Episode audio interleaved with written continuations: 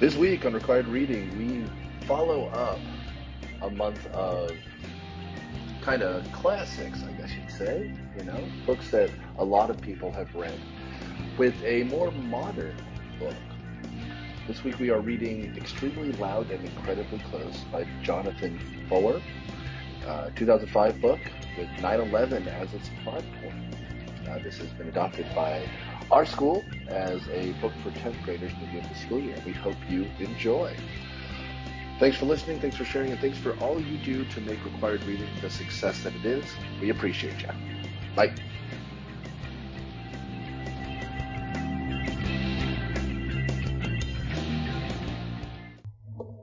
Welcome to Required Reading. This week we're tackling Extremely Loud and Incredibly Close by Jonathan Safran Foer, um, a relatively recent book because nine eleven is a plot point.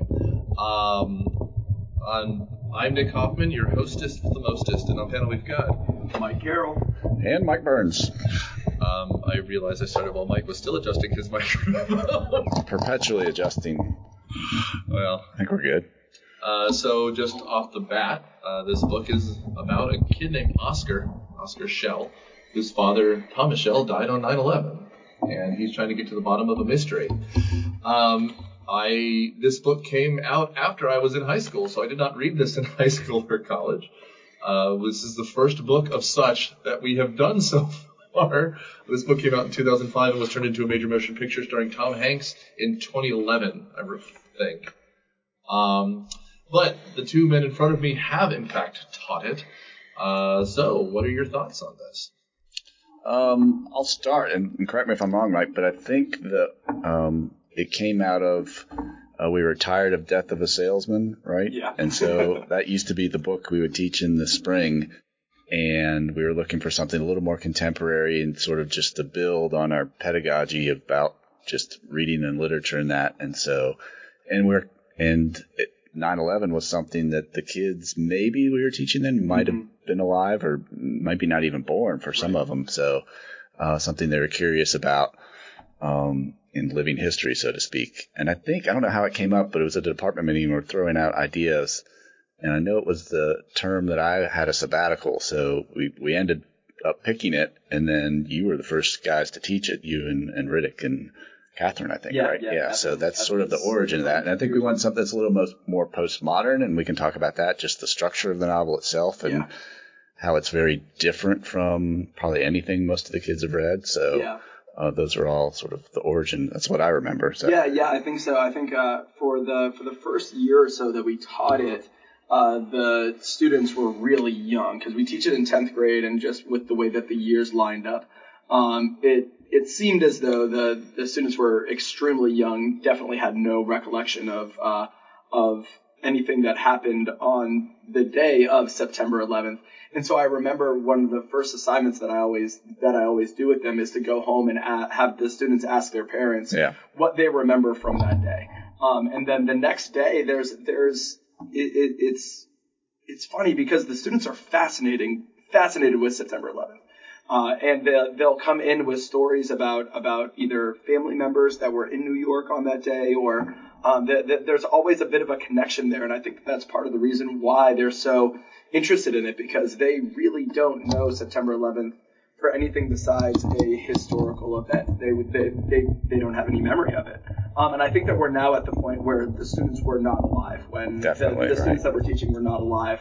Uh, so that it makes it it makes it a, a little bit more even of a historical event uh, if if it, if they weren't even alive when it was that uh, that, uh, that that the event took place. So uh, yeah, so it's it's it's really interesting to see them kind of like wrestle with some of the stuff that's in that's in the story. Um, Mike, you need to be clear. Mike, yes. Burnsy, um, you said that this is a postmodern book, which makes it different than most kids have read. Um, I don't know how you people who are listening, your, my our audience, our beloved downloaders, uh, have consumed this, um, but the movie kind of does this. But the structure of this book is very interesting, including if you listen to an audiobook, you wouldn't have gotten this. But the final few pages are like a flip book of the falling man falling upwards, which mm-hmm. is something. Um, Uh, so I don't know how you want to get into this, but just I think we should start out by explaining how the structure of this thing fits. Yeah, it's it, it's sort of it's a deconstruction of the novel almost, in that it's not linear, it's not exactly chronological, it's mm-hmm. jumping point of view uh, and place, and then there's uh, it's sort of multimedia, and there's images like you talked about, and then blank pages and pages full of like overlap text. Um, which can be really confusing to the kids uh, when you start, yes. and some get really frustrated. So I think it's a novel that you pretty much have to teach or at least guide them versus like yeah. having it on an independent reading or something, because a lot of them would just get frustrated and give up. Yeah, there's there, there's a couple of those moments where, I mean, just visually you you have the, the pictures that are kind of interspersed throughout, but then there's also some really cool things that, uh, that uh, Foer is doing with the... with some of like the fonts. There's a couple of pages where the, the words get like almost like squished together to the point that you can't really even perceive what it is that's being written on the page. There's uh kind of in old school like T nine style, there's a couple of pages that are just numbers, which are the the uh, the digits that one of the characters is is typing into a phone. We can we can get into that later on, but there are and there there's just some pages that are entirely blank. Yeah. Um, so for a lot of the tenth graders, it's the first time that they're encountering a text that, that does such such different things visually. Um, and then also the other thing that you're saying, Mike, about the, the story not really taking place chronologically. And then you add on top of that that you really get three kind of main storylines that you're following. Yeah, different points of view, in these, right. in these different narrations and points of view that you're that, that the reader is is taking in. And as a result, you, you, you get Thomas, you get Thomas's grandmother, and then you get uh, the you get Thomas. Oh, I'm sorry, you get Oscar, you get uh, Oscar's grandmother, and then you get Thomas.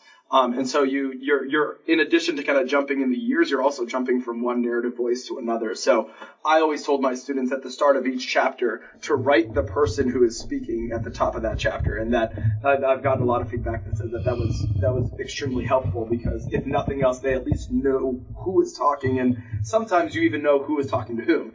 Uh, but that's not necessarily always the case. Yeah, and the tricky part is until you're forty or fifty pages in, you don't realize who those chapters are, and then right. then it finally clicks as the different voices come through. So it's challenging that way, but it refreshing to, to get them to sort of think in a new way critically, or at least sort of live with that confusion.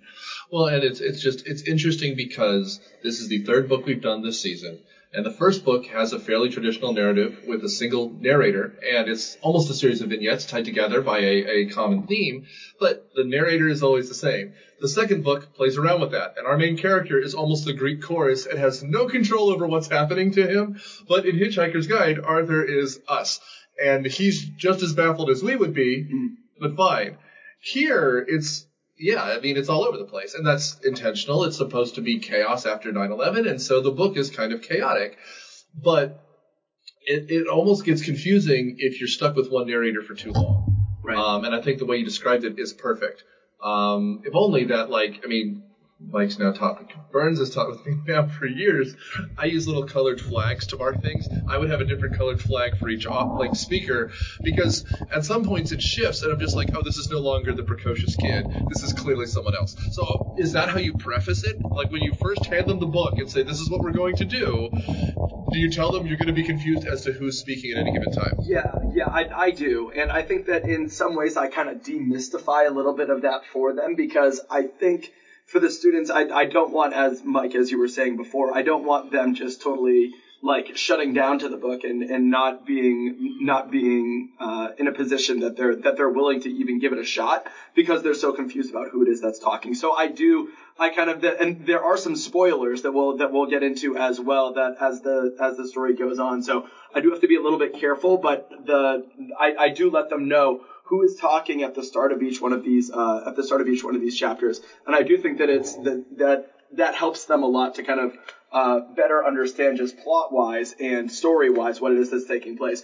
I do want to go back for a second though, Nick, because I, I want to add on to something that you were saying about the vignettes in uh, To Kill a Mockingbird, yep. and I think that this is a little bit vignette-y in some ways too, especially during Oscar's kind of uh, travel through New York. And then you get a little bit of it with uh, Oscar's grandmother and even with Thomas as well. But you get kind of like these little, these encounters that he has, and each one of them, similar to the vignettes that you get in, in To Kill a Mockingbird, each one of those little encounters that Oscar has with the people in New York City adds a lot thematically and adds a lot uh, of depth narratively to the story. So I think I act, as I was kind of reviewing it again before uh, before this podcast, I was actually kind of struck by how how how similar I thought that vignette structure was. We talked about in To Kill a Mockingbird. I, I, I was struck by how similar that, at least thematically, that, that does come up in Extremely Loud and Incredibly Close. I um, to call back to a previous podcast. Um, Tim O'Brien's Thing They Carry, and when I was teaching Beloved with Shannon Hipp, um, I teach this as trauma literature. Yeah. Um, and that it's sort of circuitous and recursive, and you keep coming back, and nothing is very clear, and thing, images or ideas, people sort of get stuck on them and stuck in this cycle. Um, I'm not as nice as you, Mike. I don't tip them off at the beginning. Yeah. I just make them live with it, because as we get to, Oscar is essentially going on a quest, right? A, yeah. a journey to find what happened to his father. Is his father still alive? He's hoping his father is still alive, even though probably part of him knows it's not true. Um, and so I, I tell the kids, like, Oscar's just figuring this out, and he's confused. And so, you know, the author is trying to replicate that in you as a reader. So right. just, just live with it. And eventually it'll get clear and you'll figure it out. Yeah. Um, but yeah, I'm a little less directive about that. And maybe that's bad. Maybe I should try to be more, well, I mean, and it also, more helpful. Well, it's also a very childlike thing. There has to be an answer, so let me find an answer, right? Mm. And it's good. It's good in that way. Um, yeah, yeah. What, what do you think, Nick, for the first time? Because you hadn't read it before. I had not. Okay. Um, and I became a. I knew that there was a movie, but I only saw the movie after the book. Um, it's interesting. The the the. Sometimes I think the chapters go on too long. That. In, in a way that then I lose track of who's doing it. So mm-hmm. if I put it down and I don't come and I come back to it and I don't have a class, I'm just someone reading a book. Sometimes it's hard to keep track of who's speaking where. Um, and you know, then you get bogged down in like Thomas's dialogue for a while, and then you lose track of like, oh, now it's Oscar again. And yes, at the end it makes sense. They tie it all together. Um, but Oscar's Thomas's quirk of being able to write and then not being able to express himself at all, kind of, it's it's kind of frustrating from a narrative perspective. It's funny. It's almost as though it's better visually than it is in book form, because that's something you can film and something you can show, and you can have someone who's losing themselves.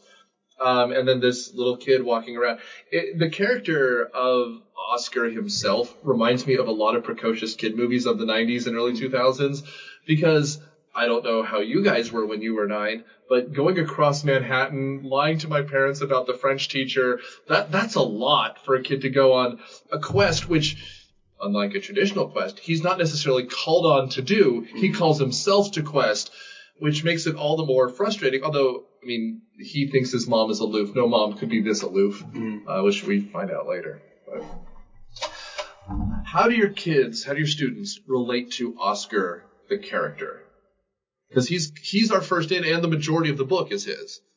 Yeah, I, I don't know. It varies. Like, like I would say this book is divisive in that way. Like, some kids like him and buy into it. Some think he's a little, it's unrealistic for a nine-year-old to do all this, and mm. and what the author Foer is doing with that. I don't know. What about you, Mike? Yeah, they're they're interested in Oscar. I think uh, I think you're you're right in that. I think that it is, he can be, at least when we teach in tenth grade, a little bit of a divisive character. Um, they, some of them are annoyed by Oscar, um, and many of them want to know if Oscar is in some way on the spectrum. Right. Um, and I know from talking with Catherine when when she would teach it, uh, she refused to give that as an answer, and I think she actually did a really great job with with providing some um, with some. Pro- providing some like secondary sources about, uh, about, ab- about things like Asperger's and, and, uh, and not to be able to give them a straight answer as to yes or no. And I think that that was very intentional of her as well, because as soon as you as soon as you try to put Oscar in a box, I think that you lose a lot of the dynamic nature of his character. Uh, but th- to say the least, they are they are fascinated by Oscar, uh, if not perhaps a little bit annoyed by him as well. Yeah, I mean, he just he's one of the few people very early on. Obviously, he has a distinct voice because he's the narrator. Um, but I think dealing with trauma, as it is, trauma literature, it, it's just so interesting because unlike, well, you already mentioned uh, The Things They Carry. In some ways, The Things They Carried is a very sparse book. Uh, also, the, liter- the language reminded me a little bit of No Country for Old Men, which is also very sparse. And they don't even use quotation marks in there. Like, an, again, yeah. a very postmodern twist on literature. Yeah. But here, I mean, the other book that I know him for is Everything is Illuminated, which is also a very colorful, very vivid, very full world that he's describing. So it's just this mashup of things I'd never seen before, which, you know, is why you would want to teach it. Um, uh, as as pure curiosity, what term do you teach this? It's third term. Uh, yeah, towards so, the end of the year. Yeah, yeah. and we, we kind of march our way chronologically through through American literature, starting in the fall, and so it's it's the most recent. I think for, for many of us, uh, it's the it's kind of like what we end term three with, and it's the most recent text, just chronologically. Through yeah, the term. Definitely. Well, then I guess it also makes sense why it would replace uh, Death of a Salesman, not only chronologically, but also it has weird time jumps. It has flashbacks within flashbacks, right? right. And so, you know, it, it teaches them complex literary technique. Mm-hmm. Um, so, yeah. Uh, I know we're already like fifteen minutes in, but can you give – one of you try to give me a plot synopsis? Um, so I'll start off. You finish, Mike. So Oscar, um, we is the narrator here. Um, his father uh, is in one of the towers, uh, calling home. Um, Oscar is home from school and doesn't answer the phone. So these this father's messages go to the answering machine, um, and then the towers collapse. And then Oscar, through his grief, is trying to figure out what to do, what happened to his father, um, and so he. tries to, he gets a little clue, um, and it says Black, and he thinks that means somebody's name, so effectively he's going to go through the phone book, and he's very precocious and very smart. You get that right from the beginning with his narration and his puns, and, you know, um, and so he's systematically going to go find every person named Black in New York City until he can solve this mystery. Right, so, right. Yeah. Yeah, you can imagine what an what an overwhelming task that would be for anyone, much less a nine-year-old. But I think it, it's by important. himself too. Yeah, yeah, yeah, exactly. This this token that he that it kind of like launches him on this uh, reconnaissance expedition, as he as he calls it, because that's the that's what he would do with his dad and in, in, uh, in going to the park, and uh, he his dad would send him on these these kind of like little. little like like missions, scavenger hunts, right? Scavenger hunts, yeah. yeah, that's a, that's a good way of putting it. But the the token that he gets is a key, and so he's looking for essentially what it is that this key goes to, and and as a result, that's kind of where those vignettes that I was talking about before come in, where Oscar, in searching for what this key belongs to, uh, very symbolic, uh, but he he ends up encountering a number of people whose last name is Black in the city of New York, and that's where a lot of those uh, a lot some of the pictures end up coming from throughout the novel. And uh, as he's kind of like marching his way through the plot of this story, it's where uh, a lot of those those vignettes end up coming from. So he meets he meets Abby Black, he meets uh, Mister Black. I'm not sure if we ever get a name for like a his upstairs neighbor. The no the the one the, the older gentleman who travels with him through. Um, I think it's just Mister A. Black. Mister Like, A. Black. Yeah. yeah, I don't think we ever get a I don't think we ever get a uh, like a first name on him, but um, nevertheless, we we encounter not a lot of a lot of different uh, these these kind of like characters, and each one of them, some of, many of them, like Oscar, have experienced some kind of loss, or if they haven't experienced some kind of loss, they they have some kind of like. similarity with Oscar, something else that overlaps with his story, um, and as he's as he's kind of journeying through journeying through um, journeying through New York. Uh, at the same time, you're also getting information from uh, from a series of uh, letters, I think you could say, from Oscar's grandmother to Oscar, entitled "My Feelings," uh, and this is Oscar's grandmother telling Oscar a little bit about kind of like in. in, in the modern point in the story, so post September eleventh, how it is that she's feeling she lost, just like Oscar lost his father, Oscar's grandmother lost uh, lost her son. Uh, and then there's there's Thomas, who uh, who Nick, you were saying before, lost the ability to speak as a result of the trauma that he had experienced when he was uh, when he was younger as well. Uh, and you you learn that he lost the ability to speak, but you don't learn why until much later on in the story. It, it turns out that it comes back to the the Dresden bombings uh, was the was the, uh, an event that very uh, very much affected Thomas, and as a result of the grief that he experienced afterwards, ended up losing his ability to speak. Right, and his then girlfriend, which was his.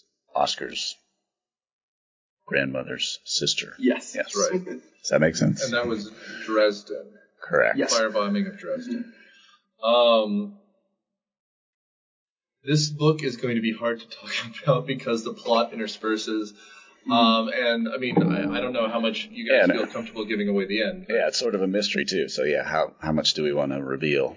Um, I mean, you're the teachers. I'll let you decide that. I'm I'm I'm just the, the face of the operation. Um, but you know, like uh, we we can kind of come across this, right? The the Oscar is a you know nine year old who talks like he's thirty and rationalizes everything. Um, and that's the first point where you like where the kidness comes in. Like he decides to look for the people alphabetically rather than by location, and he justifies that. But that's a very kid thing to do, as opposed to one of them literally lives in my building. Why don't I just start upstairs? Mm-hmm. Which is something. Um, I'll say I think Oscar, um, I personally don't like him much, to be honest. But as a writer, I can see the utility of him because he's both incredibly sophisticated but also incredibly naive. And so mm-hmm. there's great tension you can create with the dramatic irony of what the reader knows or what the reader is figuring out before Oscar does. Yeah. So it's, it's it's a good storytelling device, if nothing mm. else. Yeah. yeah. Well, and the the whole being on the autism spectrum, or I guess in two thousand five they would have still said Asperger's syndrome. Um, you get that coming through at some various points. Like the first person he comes across is Abby Black, and she's having a throwdown fight with her husband. And he's just like, hi, I'm a child. And, like, there's no so- detection of social cues, right. which is that, that's that's autism spectrum one oh one. And that becomes an ongoing thing. Like, he's happy to be in this kitchen talking to this lady. Uh, and he, you know, and again, we're talking about him going through all the boroughs. And he's like, this is the first time I've been to Queens before and all this stuff. And at the end of the day, she, you know, kind of kicks him out for now. And um, it's just the kid has no idea what's going on, even though he hears the stuff around him. So I understand why the kids ask the questions. Mm-hmm. If I recall correctly, it's played up more in the movie. Um, but we also have this ongoing thing with the therapist and like tests mm-hmm. being definitive or not. Um, and, you know, the kid's also suffering from trauma. So from the kid's perspective, they want him to he, he thinks he wants to talk about the trauma. As a parent, we're thinking more and more like, well, maybe there is something actually going on with this kid that he's just not processing. Because by the end of this, he's missed months of school, it seems like, too, um, which yeah. is something. And layered in that, too, is Oscar's relationship with his mother and how she's grieving through his eyes. And initially, it seems fairly indifferent from Oscar's point of view. Like, yeah. she's not doing enough to – and he has some anger towards her because she has a – a male friend, and yeah. there's some jealousy there. Yeah. Yeah, absolutely. There's almost like a little bit of resentment there too. Um, and there's the absolutely heartbreaking line. I'm sure that you talk about it in class too, when, uh, I, I don't even know if I'd be able to read it without, without kind of like choking up. But when, uh, when Oscar says to his mother that if I could have chosen, I wish that it would have been you. That's right. Um, and it's, it just like absolutely tears your, your heart out. Um, but, but I think that that is one place where, where you do get some growth from Oscar over the course of the story, and you don't see it everywhere. It can almost seem as like Oscar becomes very frustrated with the fact that not all questions have an answer and not all tragedy has a reason. And you, you can kind of sense that frustration that he, that he undergoes throughout the story. but you do get a little bit of growth there, I guess you could call it. Um, not even going so far as to call it like redemption, but, but it's, but you do get a little bit of that growth from his character at the end when he's talking to his mother. And it's, it's kind of this, this, the, in the very last chapter when you get this, like, I'm, I, I'm gonna be okay, but things are hard right now. And, and he, he has some, some lines spoken to his mother that do show a little bit of that growth. Yeah, not unlike, as you're saying, this scout at the yeah. end of To Kill a Mockingbird. Mm-hmm. So I sort of realized that, oh, the world isn't literally as black and white as you mm-hmm. might hope or think, and, and how do you navigate? So it's a coming-of-age story yeah. in that way as well. It's good. Um, the this book is so – I mean, it's not confusing. It's just hard to talk about. I apologize yeah. to everyone. Um, so from here, he's going on his – Uh, journey. When's the first time we get someone else's narrative? It's right around here. Yeah, I think it's it's it's shortly after he kind of like goes on that expedition. We get the we get Thomas in the cafe, and he's uh he has already lost his ability to speak, and he makes that very clear in the first part of the chapter when he's saying that the first word that he lost was was your name, was Anna, um, and the the. There's always a little bit of confusion there from the students. They're like, "Wait, who's who's this Anna that we're talking about? Who is this who is this Anna that uh, that is clearly so important?" And you don't learn that until uh, until later on. And then from Anna, it went to the word and, uh, and and Thomas needed to. And this is that this is that grief um, that he that he started losing words from his vocabulary uh, as a result of this trauma that he had experienced. Uh, and so he lost the word and, and it's in this, this exchange that Thomas explains his, uh, his, the, the, rel- the, the relationship that, that Thomas ends up having with Oscar's grandmother, who, as Mike was saying earlier on, was, uh, was the, the sister of Oscar's former beloved, whose name was Anna. So that's the, that that's the next uh, that's the next narration that we get after after it starts off with Oscar. And not to give too much of who died in the Dresden yes. firebombing, right? Yeah. I mean, I, we can kind of talk about Thomas for a bit here, because eventually, um, as as his story kind of evolves, we don't have to get to the, the end, but we should talk just about him because it'll help clean up the narrative a little.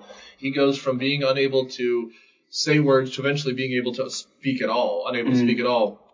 And so he starts getting these these kind of notepads, these mm-hmm. little, and he writes out things and he shows them to people, eventually getting down to the point where one hand is yes, one hand is no, mm-hmm. and kind of forming his own version of sign language.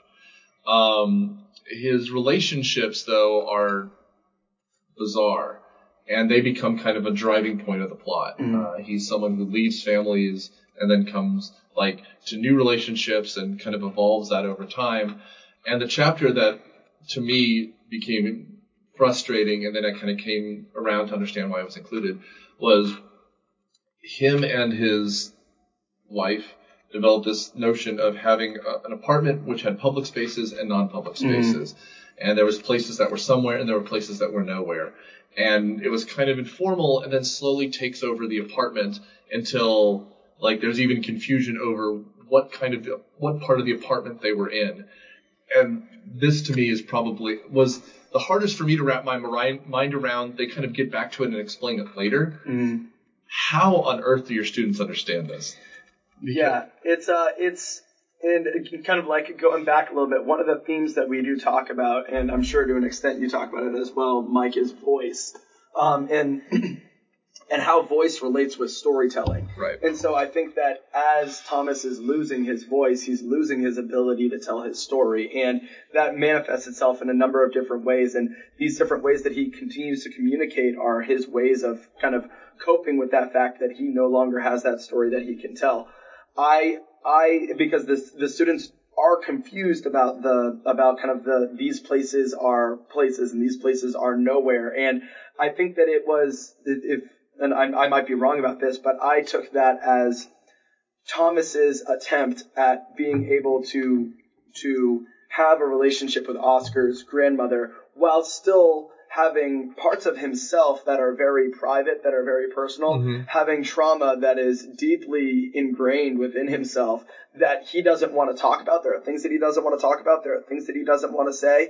There are parts of his story that he does not want to have told, uh, and he doesn't want to he doesn't want to have to go there. And as a result, he would go to those places in that in, in their house where it would be a nowhere, where those are those are parts of his story that are inaccessible. And these are places where he is, where he can kind of like either withdraw within himself, or or it's a place where he does not need to uh, where he does not need to um, to kind of explain that those aspects of his story. Uh, so that's how I've always taken it. I'm not sure, Mike. If, if no, I agree. And I would just say just uh, when the first day we get the novel, I just asked the kids to flip through it. And so and because it's so disjointed and out of time, by the time they're sort of figuring Thomas out, they realize that, oh, when you turn the page and you see a picture of, you know, um, Olivier playing Hamlet, there's been nothing about that to that point. And so right. it's very out of order. So you just sort of live with like, this doesn't make sense now. And I just tell them that it'll, it'll come around um, when sort of the story is ready to reveal itself. Yeah, like, sure. like Thomas or any of these people experience this trauma or grief. When they're ready to talk, it, it sort of will all come together. Well, and, um, stay tuned for later this season when we do Slaughterhouse-Five. Yeah. This in particular feels very much like Slaughterhouse-Five. Out I mean, of time, literally, yeah. I mean, and it's not only Dresden. It's the inability to communicate yourself, and so you literally jump out of time. Right? Yeah. Um, I will say, too, I guess to tee you guys up for the next part of this, um, this is parallel with the fact that he gets her a typewriter mm-hmm. to write her history, and she kind of goes away and works on this, and then at the end it's all blank pages.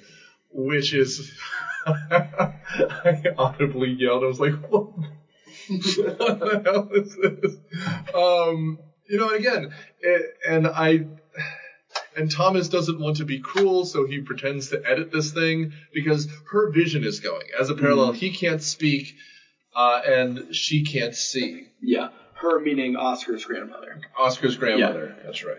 Um, who, at this point, we've also been introduced, lives across the street from him. Yes. Which is also significant later on. Um, but um, the typewriter thing. Please. Yeah, yeah. So, so this is this is one of the, the chapters that's spoken from Thomas's perspective, which again it's a little bit confusing because it's a, it's about Oscar's grandmother.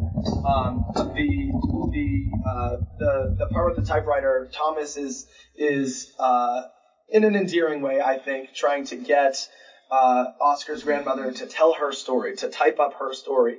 And so she uh, she kind of like goes into the room and spends weeks and months typing up her story, and it's supposed to be every part of her. This is her life. This is what it is that uh, that that that is her identity. And it turns out that her her and she's been kind of saying all along, my eyes are crummy, my eyes are crummy, my eyes are crummy. Uh, but Thomas didn't realize that the the the role in the typewriter had not either. And, and again, I'm I'm. I all of the all of the papers that I've ever written for school were always on a word processor. Oh, yeah, so you're too young. So you don't remember old ribbons. To, yeah, too young to to uh, have been replacing ribbons or or uh, or kind of working with a typewriter. But uh, nevertheless, Oscar's grandmother was hitting the keys, and so she could hear the she she could hear the the keys were being pressed, but it wasn't actually writing anything on the page. And so it was heartbreaking for Thomas then to see that this whole the the identity of this character, her whole story that she's trying to tell, has amounted to a blank page, and he doesn't have the heart to tell her that. Um, and it's a it's a it's a it's a pretty it's a pretty uh, gut-wrenching kind of moment and realization for Thomas. And then, like a proud parent of a preschooler, he's like, oh, this is so good. I'm going to put it right on the fridge. I, the problem I have with this, and maybe it's just me, I don't know, but it's a very male-centric book. And one of the few times we'd have a woman tell her story, all the pages mm. are blanks. Mm-hmm. And I'm just like, come on, man. It, even if the narrative was changed slightly, like he couldn't bring himself to read it, it would accomplish the same thing. But it's just then he he doesn't tell her, and so we just never know her story. Right. Um, you know, which is kind of what happens with the mom. We don't really get to know what her feelings are, other than eventually it turns out that she met mm. this dude kind of in a group for people who deal with trauma. But from an outside, like, It almost would be easier if we find out that this kid is slightly autistic, because then he could also be jealous that she has friends and he's aware he doesn't have many friends. But we, since we don't get that, we can't assume it. And therefore, it just it, it feels a little bit stilted in that way.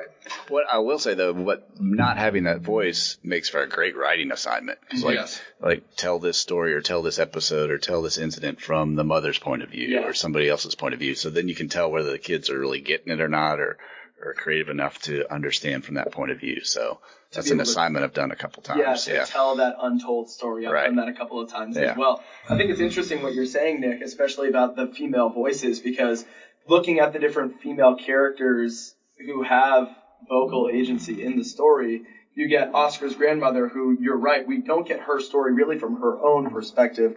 At least earlier on, you do get those moments. You do get those moments as as Oscar is growing up.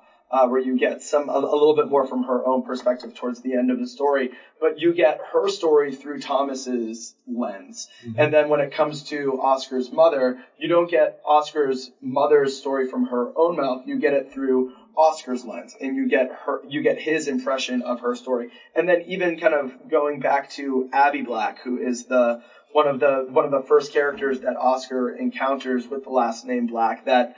Uh, that he has a really interesting uh, conversation with.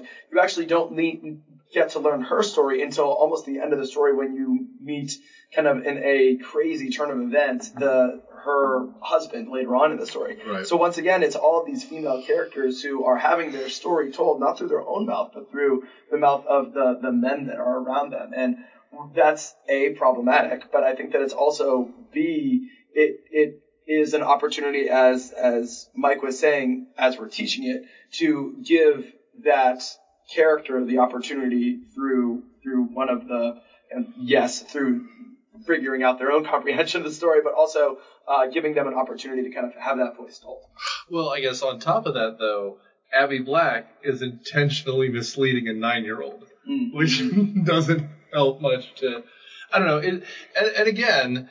Part of this, too, is that our main narrator is a nine-year-old, and you have to determine whether or not we're getting things honestly or if he's just interpreting things wrong. Right. Um, because since we don't have a unified narrative voice, there's something there, uh, which is interesting. And, you know, uh, to be clear, too, other than the nine-year-old kid, it's not like the men are particularly idealized characters. No, at least not. We get their story. Um, Jonathan Foer is apparently more like his main characters than he lets on. Oh, really? Uh, he apparently had a long-time email contact with Natalie Portman. Oh, yeah. I read that there. a couple of years ago, yeah. right? Yeah, um, yeah.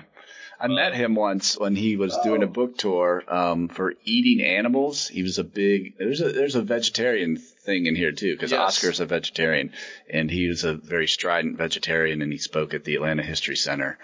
Um, he's a good speaker, and you know, and it's a good book, and you know, I'm I was a vegetarian for sixteen years, um, so yeah, I mean, he himself I would say is precocious, um, and yeah. extremely intelligent. So well, I mean, like whether or not you like his novels, he's clearly struck a chord, because the first two books not only were smash successes, but then became movies.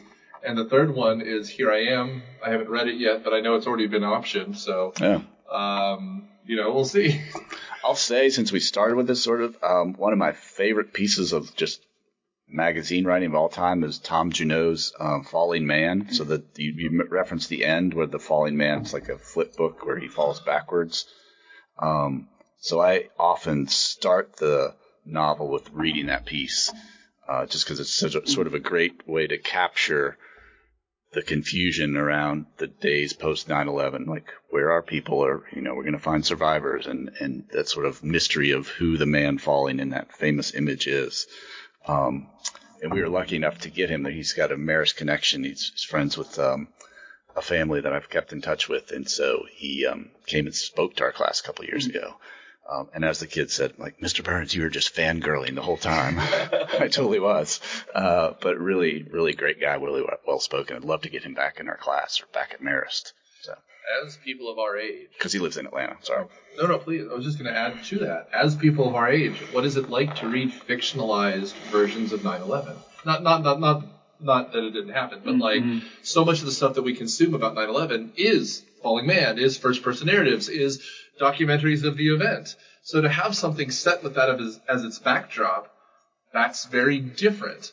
Um, and again, I mentioned this before. This is the most recent of our books. Uh, as we record, it's twenty twenty-two. So this book is about seventeen years old. Um, but, you know, to, to teach something, I mean, hell, as a history teacher, to teach the last twenty years is unusual other than nine eleven. Yeah. So to have a book that's on the curriculum that's less than two decades old is unusual. So, mm-hmm. like, for you, as the people teaching it, is it pleading with them to understand how significant this date is? Obviously, you said talk to your family, mm. but even still, like, my parents can tell me a lot of stuff that I didn't live through that feels very different to them to have lived through it.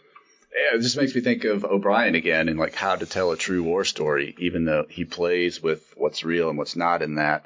Uh, and so so does this. Like, real events, real things happen, but it's it's fiction. And But he's trying yeah. to recreate how that felt or how that feels. Yeah, and, and kind of thinking about the things they carry, the uh, in terms of the narration there, once again, you get those snippets. You get those vignettes that are kind of this amalgamation, almost like this tapestry or this mosaic that when, when you kind of morph all of these pieces together, you get kind of this this story of war, right? And I think that in in Extremely Loud and Incredibly Close, you do this, you're doing the same thing, whether it's Oscar playing the Uh, the interview of the the person who experienced grief as a result as a result of the uh, Hiroshima bombing, or if it's the if it's his kind of like interior uh, monologue in the role of Yorick, or if it's the the um, the encountering of the picture of the elephant crying, and all these little snippets, these these kind of like vignettes are all coming together into a story about grief. And I think that that's really the unifying thread, is the universality of grief. Um, and so that, I think, if you if you look at kind of like what it is that these these different intersecting threads are trying to accomplish, I think that that's the, the that's where the themes are, right? That's that that's the voice that we're looking at. That's that uh, that's that notion of grief. That's that notion of meaning that that Oscar is searching for. And what can be frustrating to the students sometimes is that sometimes you get an answer, and sometimes you don't. Mm-hmm. And I think that, that that's something that uh, that the that the students are wrestling with, just like Oscar's wrestling with it. And, and throughout, we haven't mentioned this, but sort of in the uh, epistolary sort of um, theme of, of but Oscar's writing letters to these famous people, Jane Goodall yes. and Stephen Hawking, and and they're responding back with form letters yeah, or real yeah. letters. Yeah, and so uh, but again, he's looking for meaning yeah. throughout all that. Yeah, I, I did something like that when I was younger too, but. Um, Did Ringo write back? Ringo did not write back. It was something I was actually doing in college as a way to reach out to other academics, because I'm that kid. Um, but we read Hawking's like four times, too, um, because if anyone would have answers, it'd be Stephen Hawking, I guess, right? Um, yeah. Yeah, and, and that, that's a particularly interesting correspondence, because it keeps coming back with this this note from – I would imagine his secretary or something P R like that person, who, who, who keeps saying, like, your letter is being read and, and like, our, your, your letter is very important to us. And then you do finally get an actual letter that, that, uh, that he writes. And I, I have it just underlined here. I'll read it really quick. It says, Albert Einstein, a hero of mine, once wrote, our situation is the following. We are standing in front of a closed box, which we cannot open. And I think that, that we go back and take a look at that line as a class, because it's so symbolic of what, what Oscar quite literally is trying to do. He has a key to what ends up being a lockbox that he that he cannot open. So he has the key, but he's standing in front of this box of meaning that he, that he cannot open. And so I think that it's really interesting that it's like his, one of the heroes of Oscar finally does get back to him, and and the the meaning that he's searching for, the only meaning that he's able to really get is that there, you can't really unlock the box, you know? Right. So it's, it's kind of unsatisfying. And I think that that's why some of the students who don't, who don't, um, who don't really love Extremely Loud and Incredibly Close, I think that that's that kind of notion of, of that unsatisfactoriness to it, I think what might be one thing that they might cite. But I will say that it is, it is well received by the students. I think that I've, I've had some students that have really, really loved it. And, and for the most part in the classes that I've taught it, uh, it has been extremely well received. Yeah, I would say they read it um, and they get through it. And um, yeah, some are frustrated with it, but the resolution at the end, yeah, it's not maybe as satisfying as they want, but that's what modern literature is, yeah, right? And so that, that's the point. Um, but yeah, you don't always get the answers you want. Yeah. I mean, I think it happens. There's a quote very early on that's like, nothing is beautiful and true. Mm. And that, that's that's kind of the heart of the matter. Like, you, you can't, at a, at a certain point, you have to give up on kind of one or the other. Mm. Um, and then the other things that the kids like talking about. I mean, I know we'll progress the plot, but at this point, we're kind of in the deep of it. The book, to me, it doesn't have a soggy middle, but it builds so much stuff. And then the last two chapters, everything is revealed. And, it, and it's almost like a, a – well, like a car accident or something, where all of a sudden you have to kind of recollect everything that just happened in yeah. the last twenty pages. Mm-hmm. Like, a lot changes in the last twenty pages. Um, I guess one thing we haven't talked about is the kid is bruising himself. Like, there's some mm-hmm. self-harm stuff. Um, eventually the key, which, I mean, we mentioned he's trying to find the key from the vase that says uh, Black on it. He's wearing on a chain around his neck, and it starts to, like, literally scar him. So he yeah. has a Band-Aid on his chest that he's using, because giving that up is like the voicemails that he has of his father, which mm. he at one point bought a, a duplicate tape player thing so he can always keep that message. Mm. Um, and then, of course, there's a little bit more there that we'll get to, deciding whether or not we want to tell everything. At the yeah, end. But in Oscar's terms, he, he's wearing heavy boots a lot, which right. is, is it's a very clear metaphor for his grief, for his heaviness. Um or figurative language. I, yeah. We talk about that. Um, he just says heavy boots a lot. Right. And understandably so, of course. Yeah. yeah. And, and the author uses that as almost a scene cut. You know, I was having very heavy boots that day. And then, then you can just end the scene and you know what that means. And it's, it's useful. And it, again, this to me is an appropriate way a kid would rationalize things, right? Mm-hmm. Um, especially in the way that he doesn't understand how his mom can move on, uh, which she hasn't. She clearly has not. Um, but he doesn't see that, which is interesting. Um, but yeah, anything else here? Because we can kind of get to the end. Do you guys want to spoil the ending? I think that I, Go ahead, Mike. Yeah, I was, I was going to say, I think maybe we should. I think that right. it, it, it would be hard to, it would be hard to talk about the, about the story and not, and not like spoil kind of the, some of the, the twists that are in there. I do think that it's worthwhile talking a little bit about some of those little snippets that are that are here and there. Um, I won't I won't go through and necessarily read them, but like the oh, no. What I was going to say is, let's set the table, and then we'll give people a hard cutoff if they don't want us to spoil it. Yeah. Okay. Yeah. Yeah. That that makes sense. So the first thing I want to say is, the grandma who lives across the way has – she claims to have someone living with her, but Oscar's not sure whether that's true or not. The renter, yes. The renter, yes. Because he's never seen it, the renter. And uh, and whenever he comes over, the renter is at the museum or running errands or whatever. Um, until one time he goes over to her house and literally is searching the house and hears something. Yeah. That's one. That's one thing we haven't talked about yet. Yes, is this is this mysterious renter, right? Um, we haven't talked about uh, yet.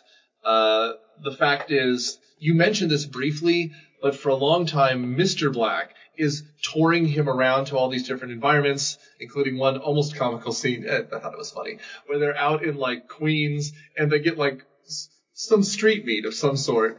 Uh, I forget what it is. It's a taco, I think, but. The kid is like, this is pretty good. Is it vegetarian? And the old man has nothing to say.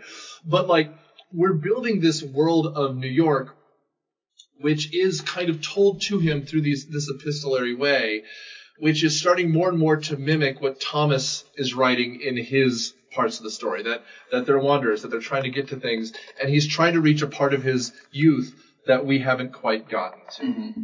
Um, anything else I'm forgetting that helps tie it together? The, I think the one of the other things that is that is a little bit, again, we've we've really alluded to it already, but the fact that Oscar's uh, Oscar's grandfather ends up leaving Oscar's grandmother, and we don't know the reason behind that, and you don't really know what it is that um, that led to Oscar's. That that leads to Thomas um, experience. Well, I, I know I kind of spoiled it already, but the, the Dresden bombing being the thing that uh, that causes Thomas all of this grief, and it's something that he's never really able to kind of overcome, I guess, is kind of like that third last kind of like spoiler, so to speak. Yeah, and um, oh, I had something that's gone, but to, to kind of wrap this all together, then uh, Oscar is trying to deal with the fact that he, the school closes because of nine eleven, and we kind of get walked through that. And when he comes home, his mom's not home yet, mm-hmm. and so in some ways, he blames her for not talking to the father one last time, because if mom was there, she would answer the phone. Mm-hmm. But instead, all he has are these voicemails, mm-hmm. um, which we replay parts of throughout the, like, it's not just that we replay them, but he writes them in such a way that there's pauses. Yes. And that makes it all the, like, that's really impactful for a kid who doesn't, who feels like he can't talk to his therapist, his French teacher, or his mother. And with his grandmother, like, the relationship is very maternal, but not necessarily that they're they're explaining what's going on to each other. Right. Clearly, everyone has secrets. I um, guess one other thing that we that we actually definitely need to mention is what this key belongs to as well. The lockbox is another aspect that we didn't that, that we haven't talked about. So to bring up the key and then not ever bring it up in in, in terms of what it is that it unlocks would be uh, would I think would would be kind of a misstep. Yeah, and he he he really goes out on a limb. He goes to like locksmiths. He goes mm-hmm. he, there's a there's a shop like a um, like it's a. It sells pens and paper, like it's an office supply stationery. Yeah. yeah, yeah, thank you. And uh, the name um, Thomas Schell is written on everything. Yeah, uh, which he thinks is a clue from his dad, and and so he's literally does this math about how many locks there are in New York and how many locks each person has, and then every year that means there's this many more locks. It's a lot. Mm-hmm. Uh, we're talking millions of locks, in fact, mm-hmm. um, which makes the quest seem all the more overwhelming. Um, anyway, other than that, like the relationship with the mother is very – it's not thin. It's just it's kind of distant. Um, well, well, yeah, from Oscar's point of view, but as we get to the end, we realize there's a lot more going on there than, than we were aware of. So, yeah. So – I'll say hard stop here if you don't want to hear the spoilers yeah. at the end. Uh, but we got to talk about how this book ends. So, you know, stop here and come back to it if you want to read. I'll give you a count of three. One, two, three. Mike, what happens? yeah, so so to, to kind of answer some of those unanswered questions that we have, it is the the bombing of Dresden that causes Thomas to uh, that causes Thomas all that grief. It's where he loses Anna, and also. Uh, and also an unborn child uh, to Anna uh, during that Dresden bombing, and that is the thing that causes him all of the grief. It's also the thing that that leads to him, because he's not able to uh, to deal with that grief. It's the reason why we we hear that he ends up leaving Oscar's grandmother as well. Um, the as as this expedition is continuing along, and Oscar is looking for the owner of.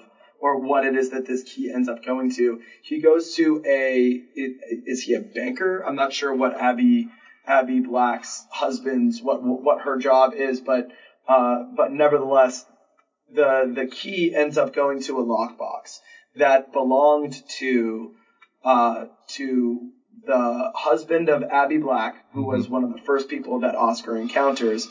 His father uh, passed away. And they had the lockbox that had some uh, that had like I, I believe it's like his last will and testament and his last his last spoken words to his children. And so they, they were not able to open it, though, without the key that Oscar had. So in other words, Abby Black's um, Abby Black's husband, William, William was was searching for the key while Oscar was searching for what it is that this key went to, which was this. Uh, which was this lockbox. Which was in the vase, right? It was in an estate sale or something, yes, right? Yes, exactly. How so Oscar's dad Oscar's, got it. Yeah. Uh, Oscar's father acquired this unknowingly, this key, yeah. unknowingly, because it was taped to the bottom of uh, right. It was taped to the bottom of the vase, and so this is it's not satisfactory for Oscar, but he does uh, he does kind of it's right around there actually that he gets the. Uh, the letter from uh, Stephen Hawking that talks about the that that like box that, that we cannot open, which is just so it's so interesting that you have the literal box of the lockbox and then the box that uh, that Albert Einstein actually was was quoting in that in, in that quote that I had read earlier, uh, and so Oscar is not is, is not pleased with this, but ends up going and encountering uh, goes back and is is. walking into his grandmother's house, which is when he when he meets the renter, uh, and it turns out dun, dun, dun, dun, that the renter is actually Oscar's grandfather. Uh, it is Oscar's grandfather who came back to New York City after September eleventh uh, and reconnected with Oscar's grandmother.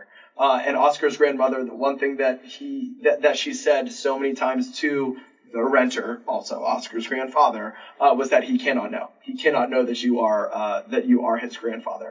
Uh, and I think that that's because of all of the grief that Oscar had experienced up until that point, and the grief that Oscar's grandmother experienced as well, with Thomas leaving the first time and wanting to protect Oscar from uh, from that grief.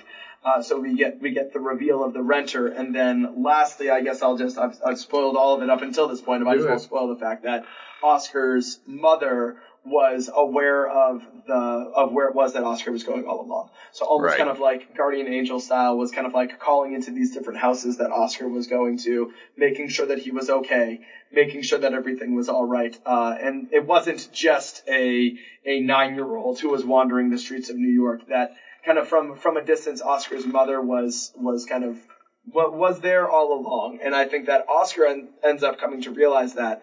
And it's an important moment for him and his growth, as I was saying at the end of the story, when uh, when he kind of reconciles in a way with his mother. Um, and it's it's it is it's it, it doesn't fix the grief, but it does uh, it does show kind of a little bit of that that dealing with it. We should talk about how they try to fix the grief, which is digging up his father's grave. Yeah, I wanted to go there. Let's talk about opening that box. Yeah. Uh, well, I don't know what to say other than it's just pretty hard to believe um, that they go back and dig that and then throw in the manuscript that Thomas had been writing, right? Right. Um, but just the idea of digging up a grave, a nine-year-old and a limo driver, like, come on. Well, I mean, yeah. that's the thing I, I want to bring up, too, just like, because each of the, the, the various blacks that they meet have a thing about them. Like, there's the, the Chinese guy, Faux Black, yeah. who has the I Love New York stuff, but in Chinese, in, like, pinyin, it's N Y means you, so it's just the I Love, love you, you stuff. And yeah. you have... Um, Alice, who lives in that industrial building and keeps painting the pictures of the same guy, but she's a squatter, so she's afraid that they're there to rat her out. And then you have the helpful limo driver who's helping to desecrate a grave. Yeah. And it's just – it. I mean, Everything is Illuminated is clearly heightened reality. It's it's almost fantasy at times. This is – when you when you put it together, that's what this is too in a lot of ways uh, because it is. The friends that make along the way, there's these mythical characters that have these – things about them, and then Stephen Hawking shows up, yeah. and you're just like, well, fine, whatever. But it it it, it is it is interesting. Um, I almost wish in some ways it was a little bit more heightened, because that would that would make it. But you have it su- against such a bleak backdrop. You can't have a musical about nine eleven. Well, not yet. I'm sure it'll come one day, but at this point, so I don't know. It's just because this came out four years after. Yeah. Right. So anyway. and, and talking about Mike, the, the reveal that the mother was sort of calling ahead, or that Mister Black knew it was, you know, Oscar wasn't on his own all along. There are some little clues in the dialogue now and then where yeah. Oscar realizes, wait, how did you know my name, or how did you know something? So in retrospect, the kids can go back and sort of see those clues yeah. that maybe, maybe Oscar could have known, or, or maybe the more perceptive kids. I don't know if yours pick on it. Some yeah. some do, or they ask about those passages. Yeah. Um, I think that it, it really comes to fruition in a line where essentially Oscar narrating the moment when they're digging up the the uh, his father's grave. Yeah, talk about another another box right. to, to be opened, right? Yeah. And, and it's an empty box that at the end of at the end of the day. Uh, but there, Oscar has a line where he says that, looking back, I probably should have known that he was my grandfather. And there it's like, okay, here it is, cut and dry. Like this is the this is the the moment where the students, even even those that hadn't been following along quite as closely, might be able to to take a step back and be like, okay, that's that, that's what's going on here. Sure. So yeah, that's sort of fun or frustrating depending on how you look at that. Like, oh, it all comes together, or like, oh, come on, it all comes together. Yeah. Yeah. Exactly. But yeah. Anything else you guys want to touch on? I mean, we can, we, we've done a good job on this. It's, it's just really, and I, and I know this sounds like a cop out, but it's really hard to describe if you have not sat down and read it. Just because even, even if you've gotten this far and listened to the spoilers, just because of the literary style, it's, it's really like nothing else you'll find unless you're really doing esoteric literature. Yeah, I think you have to experience, like read it. Hearing about it, it's not the same as, as going through it. Yeah. yeah, yeah, absolutely. And just just kind of thinking about the the one thing that I haven't touched on. I know I, I know I spoke a little bit about like voice and a little bit about meaning, but one other thing that we uh, that we kind of talk about is, and you're right, Mike. It's and I probably took this from you at some point in in in, in teaching it, but this like reaching into the past in order to establish some sort of meaning or identity in the future. Um, and there's there's a lot of that as well in the in the story. Just a couple of those snippets of uh, the the the elephants who um, are who grieve the loss of their of their fallen uh, of their fallen family members, but then are able to, when they hear the voice of that uh, when they hear the voice of that that, that deceased call elephant, yeah. they they hear the, the voice of that deceased call. They immediately come to the Jeep because they because they recognize it, and the uh, the The Tomiyasu, the the incredible grief in that interview with the Hiroshima bombing, that the the line at the end of it always gets me. It's something along the lines of uh, the the interviewer asks, "Well, why did you why did you come forward to tell your story?" And it's something along the lines of, "I thought that if people could hear my story and hear my grief, there wouldn't be any more war." And so it's kind of like this this usage of the past in order to establish some sort of meaning in the in the future. And the one, maybe my favorite part of this story, and I know, Catherine, when you're listening to this, you're going to laugh, but the uh, the sixth burrow jumper uh, and the, the story of the sixth burrow is so fascinating to me, because you have this this story that Oscar's father is telling to him, and it, it kind of ends with like typical childhood story, like, oh, that was so awesome. And it's the in, at the end of the day, it's this story of like a long jumper who would jump from one borough to the right. other, and slowly they realized that the sixth borough of New York was starting to distance itself. So they captured all of the, the things that they loved most about the sixth borough, one of which was Central Park, and they kind of like pulled it up and brought it over to uh, to the city of Manhattan, and Uh, and there was this this love story between a young boy and a young girl who captures that voice in a jar and puts it on the and puts it on the shelf. And the way that Oscar's father tells that story is so beautiful. And it ends with Oscar saying that was so that that, that was such a great story. And as Oscar's father is tucking him into bed, Oscar says like, "Hey, Dad," and and Oscar's father says like, "Yes, Oscar," and he says nothing.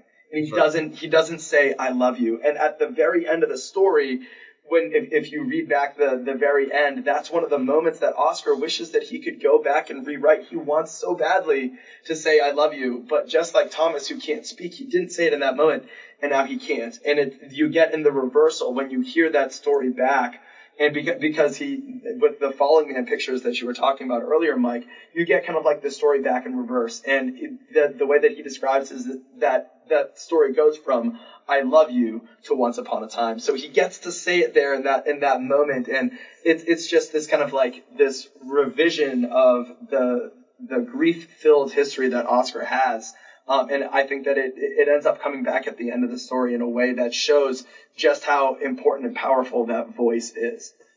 Yeah, I totally agree. I like the way with the images of the man falling upwards at the end, um, as you're flipping through.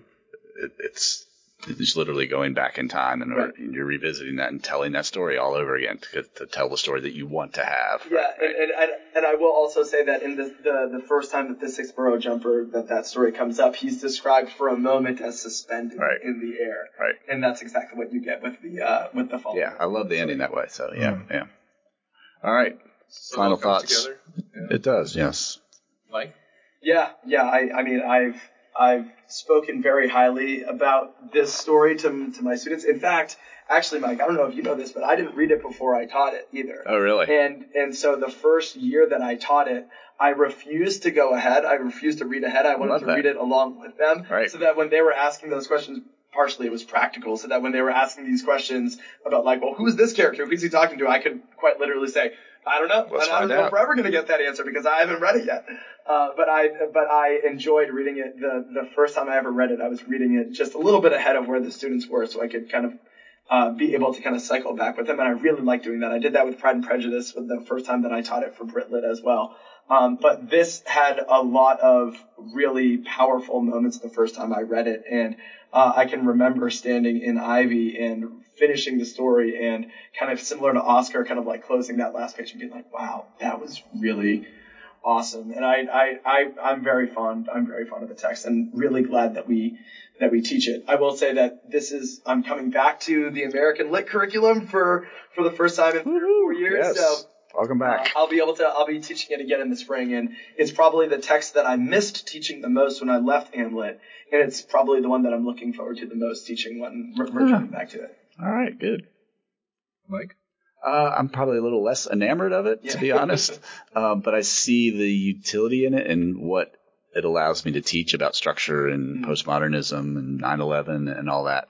It's just the more I teach it and the more, and not to prejudice people that are listening to this, but Oscar just starts to grate on me. Just, just a little too, I don't know, just a little too, too, too, too Oscar, too Faye. I don't know. Um, Hopefully not as much as Willie Loman. No, yeah, definitely not. Willie was just, oh, I just want to slit your wrists at that every spring. So this isn't that. Um, See our previous yeah. episode on Death so of a Salesman. I, yeah, it's good. And uh, but it just Oscar's kind of is wearing me down a little yeah. bit. So um, but no, I enjoy teaching it for sure. Yeah. Um, so I, maybe I'll, I'll put it this way. Um, I remember in, I think it was two thousand seven when I first saw The Hurt Locker, and it was a movie about a thing that was going on in my lifetime, about a thing that was currently going on. And I remember it hitting different because it wasn't about Vietnam. It was about something that happened. This being a book about nine eleven feels that way. Now, obviously, it's a time capsule because twenty-two years later, everything from the technology, like the kid would never be using a phone book now, mm-hmm. which is a very different thing. Um, the structure, I think, is interesting. The book is interesting. I get that you're annoyed by Oscar because I was very confused by, I mean, I, I was frustrated by him at times. I was frustrated by Thomas at times. Um, this, this chapter is about nothing, I guess. Mm-hmm. Um, it comes together in an interesting way at the end. There were a few twists I didn't see coming, um, but by the end, a lot of the things were – I mean, the thing that really frustrated me was Abby Black at the beginning. We could have ended this book two hundred pages earlier. um, but, you know, other than that, like, it, it, it builds. It's interesting. It's, it's, it's a way for the kid to discover the world. And since it kind of straddles um, historical nonfiction almost, right, historical fiction and this kind of heightened realism – It's, it's, it, again, it's like nothing you'll ever read. It's even starkly different in some ways than Everything is Illuminated, which has a, a distant person he's talking about, which has to do with the Holocaust. Um, so yeah, I, I can see why as an English teacher, you'd want to read it. As an individual reading it, I'm glad I have this catharsis of figuring it out with you. Mm. It'd be a very hard thing to pick up on your own and have no one to talk to about. Uh, it'd be a great selection for a book club. Right. Or a class. Mm. Um, so I, that's where I think I'd leave it. Yeah, I think it lends itself to like our humanities approach because it's so multimedia, because it's so fractured, because it's so layered with history. Uh, we could do a lot to teach it in A M X, but um, well, similar to what we do in American Lit. So yeah, it's a very teachable. You can do a lot uh, with it that way. Yeah, I totally and, agree. And, and just having different styles of writing. Like this is a traditional narrative, but it's also not, and that's cool. Yeah. Um, anyway, so we're done today, and I appreciate you guys listening and sharing. Uh, but we've been teeing up the next episode. So in two weeks, we'll be back with uh, Mary Russell's um, The Sparrow. Yeah. Uh, sci-fi, very different than what we've talked about, um, but also nonlinear narrative. So get ready for that. Yeah. Uh, thanks, Mike. Thank you. Thanks, Mike. Thank you, Nick. Uh, and Mike. And thank you listening, guys. Um, bye.